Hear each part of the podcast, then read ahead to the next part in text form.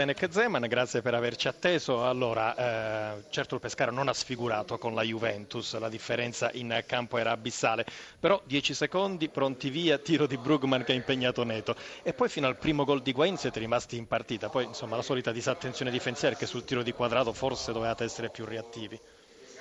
Sì, peccato. Abbiamo cominciato benino prendendo giuste, giuste distanze e giusto atteggiamento. Però parte che la Juve è, forte, se no non vinceva 5-6 scudetti di fila.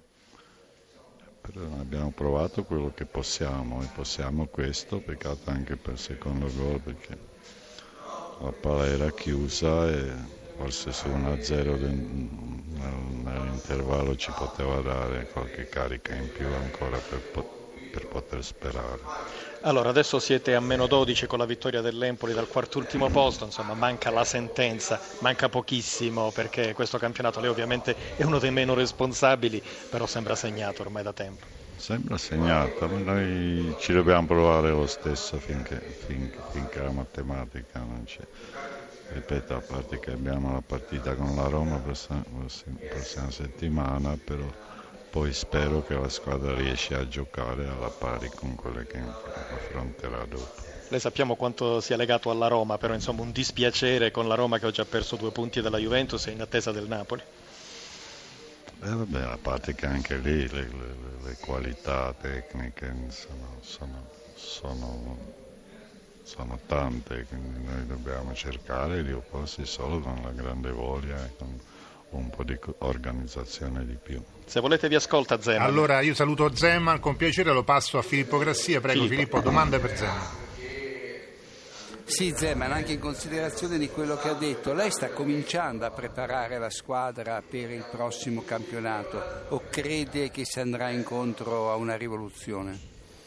Vabbè, io sto valutando ancora questi giocatori che hanno fatto, hanno fatto bene l'anno scorso in B e quest'anno c'è, c'è differenza tra la A e la B. Io mi auguro che riuscirò a conservare quello di buono che c'è, quei giocatori che secondo me po- possono servire per fare un buon campionato di B.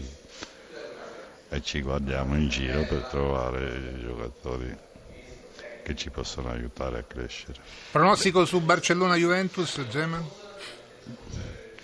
Vabbè, io penso che la Juventus da 3 a 0 non è, non è come PSG, quindi, quindi, penso che riuscirà a mantenere il vantaggio che è importante.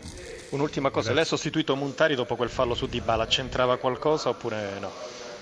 C'entrava anche, anche perché poi cercavo più spinta, però però Montari già ammonito e poi giocare in 10 contro la Juventus già non ci riusciamo in 11 diventa più difficile. Grazie Filippo Corsini. Allora Massimiliano Allegri è andata come doveva andare, vittoria, poi nel secondo tempo avete cercato di non farvi male, anzi cominciamo subito da Dybala, l'abbiamo visto in panchina sorridente, sa bene che cos'è?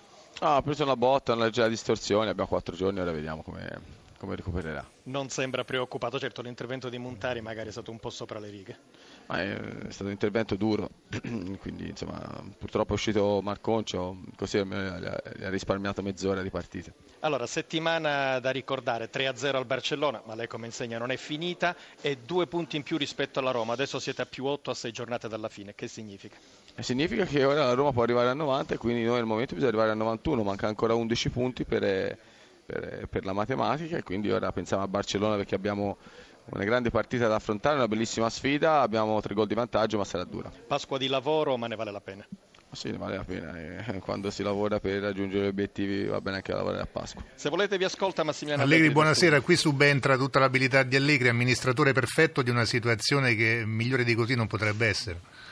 Ma, eh, direi c'è da fare complimenti ai ragazzi perché, perché, martedì quando abbiamo giocato ne hanno giocati sei diversi da quelli di oggi, quelli che sono andati in campo hanno fatto una partita, hanno portato a casa tre punti che dopo alla fine sono, sono fondamentali. E questa è la forza al momento di questa squadra che negli ultimi due mesi ho alternato tanti giocatori e alla fine il risultato è sempre stato lo stesso e direi quindi c'è solo da fare i complimenti ai ragazzi per quello che stanno facendo. Sull'1-0 però l'abbiamo visto un po' nervosa per l'atteggiamento un po' lento della Juventus. Io che c'ero a Modena in quel famoso Carpi Juventus ho detto adesso butta via il cappotto che neanche aveva, visto che fa caldo. No, bisognava fare un po' meglio tecnicamente, un po' più di lucidità, un po' più di precisione, faceva molto caldo, se no fai delle corse che, che ti potresti risparmiare, però direi cioè, non era semplice perché era la prima volta che giocavamo con 25-26 gradi alle 3 di pomeriggio.